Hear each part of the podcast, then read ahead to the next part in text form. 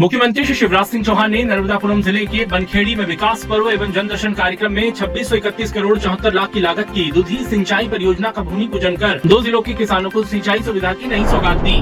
बनखेड़ी में आयोजित कार्यक्रम में सीएम श्री चौहान ने कहा कि मुख्यमंत्री लाडली बहना योजना से अब मेरी बहनें आर्थिक रूप से मज़बूत बन रही है। मेरा संकल्प है कि मैं लाडली बहना योजना की राशि एक हज़ार से बढ़ाकर तीन हज़ार तक ले जाऊँगा। मुख्यमंत्री श्री शिवराज सिंह चौहान ने बनखेड़ी में आयोजित कार्यक्रम में बनखेड़ी से छिबावर रोड स्वीकृत करने, पिपरिया बस स्टैंड का उन्नयन एवं बनखेड़ी के मुख्य मार्ग के लिए राशि स्वीकृत करने समेत अन्य घोषणाएँ की।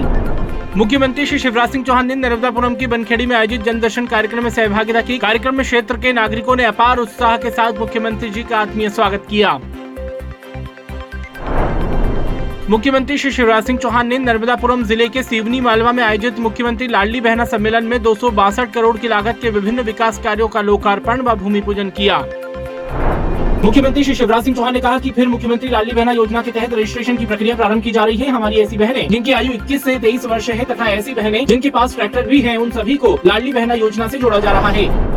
मुख्यमंत्री श्री शिवराज सिंह चौहान ने कहा है कि प्रसन्नता और आनंद का विषय है कि प्रधानमंत्री श्री नरेंद्र मोदी जी 12 अगस्त को सागर में संत शिरोमणि रविदास महाराज के मंदिर निर्माण का भूमि पूजन करेंगे। अपने प्रतिदिन पौधरोपण के संकल्प के क्रम में मुख्यमंत्री श्री शिवराज सिंह चौहान ने आज श्यामला हिल स्थित उद्यान में पीपल कदम और खिरनी के पौधे रोपे।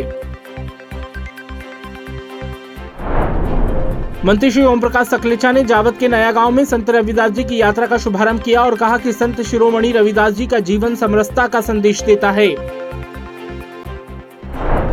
मंत्री श्री भूपेन्द्र सिंह ने सागर में आयोजित कार्यक्रम में कहा कि संत रविदास यात्रा को लेकर नागरिकों का उत्साह अभूतपूर्व है। सागर में 100 करोड़ की लागत से निर्मित होने वाले संत शिरोमणि श्री रविदास मंदिर हेतु प्रदेश की पाँच स्थानों से यात्राएँ निकल रही हैं।